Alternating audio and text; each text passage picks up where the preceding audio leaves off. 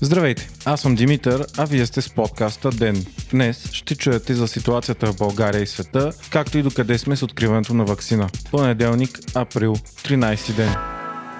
Ден е подкаст от мрежата на Говори Интернет и става по-добър благодарение на подкрепата на слушателите си. На вас. За да станете дарител на Ден, елате на patreon.com, Говори Интернет и срещу 5 долара на месец ще станете денник. Истински герой.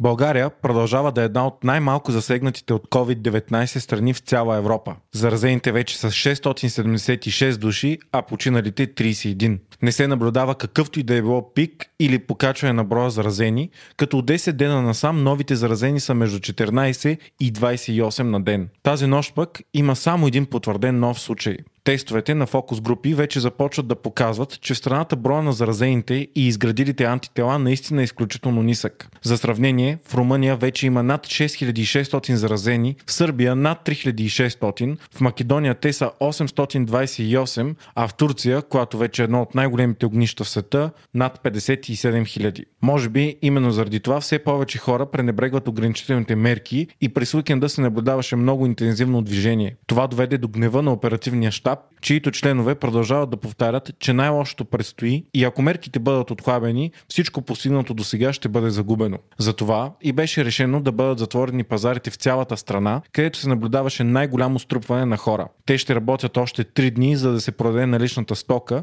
а след това ще бъдат затворени за неопределен период от време. Това обаче предизвика възмущение у много производители, които твърдят, че така ще трябва да изхвърлят стоката си. Затова и се стигна до днешното решение на правителството, което задължава супермаркети да продават български храни от регионални производители на специално обособени площи. В същото време обаче множество коментари отбелязват ярко противоречие в действията на щаба, защото въпреки ежедневните призиви християните да не ходят на църкви по Велик ден и обещанията за много засилени противоепидемични мерки, управляващите все пак взеха решение да не се месят в църковните дела. Така, България е една от малкото християнски държави и единствената православна на Балканите, която ще позволи на църквите да функционират нормално, а на вярващите да се пречестяват по Велик ден. Нова мярка е, че от неделя носенето на маски на публични места отново е задължително и този път то наистина влезе в сила. Глобата за неспазването на тази мярка е между 300 и 1000 лева. Вече близо 3000 пък глоби са наложени за неспазване на извареното положение от началото му до днес, а 700 са до съдебните производства за нарушаване на карантината. Добрата новина е, че в последните два дни у нас са поступили големи количества пратки от лекарство хлороквин фосфат, което вече се утвърди в цял свят за лечение на COVID-19. От него има дози за 16 000 души, а предстои то да започне да се произвежда в България.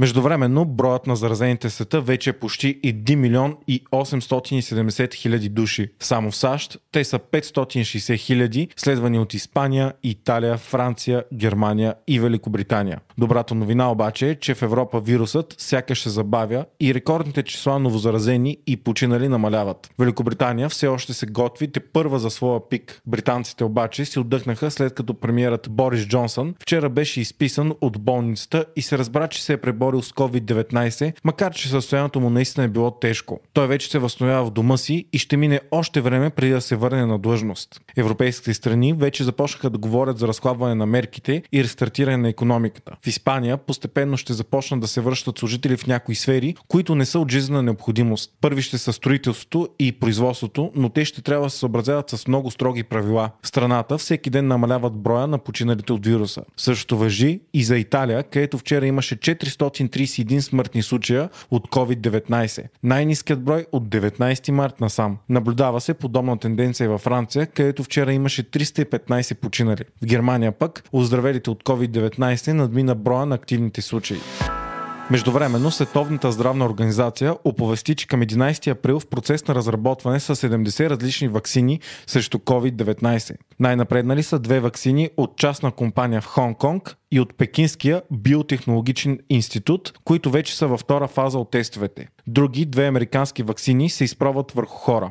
Процесите по създаване на вакцина са ускорени безпредседентно и се очаква това да е най-бързо създадената вакцина в историята. Обикновено времето за пускане на нова вакцина на пазара е между 10 и 15 години, но сега се очаква това да се случи до края на 2021 година. Експертите са единодушни, че човечеството няма да се отърве от COVID-19 и съпътстващите го мерки преди създаването и масовото използване на ефикасна вакцина. В интервю за вестник Time учени от Оксфорд оповестиха, че може да имат вакцина до края на месец септември тази година. Те били 80% уверени, че вакцината, която се развива сега, ще сработи и може да е готова 2020. В едните две седмици предстои да започнат тестовете и с хора. Проблемът с вакцината обаче е, че ще е необходим огромен ресурс, за да бъдат направени милиарди такива, които да обхванат нужния процент от населението, за да се справи света с COVID-19. Това може да отнеме много време, дори когато има готова и вече одобрена вакцина.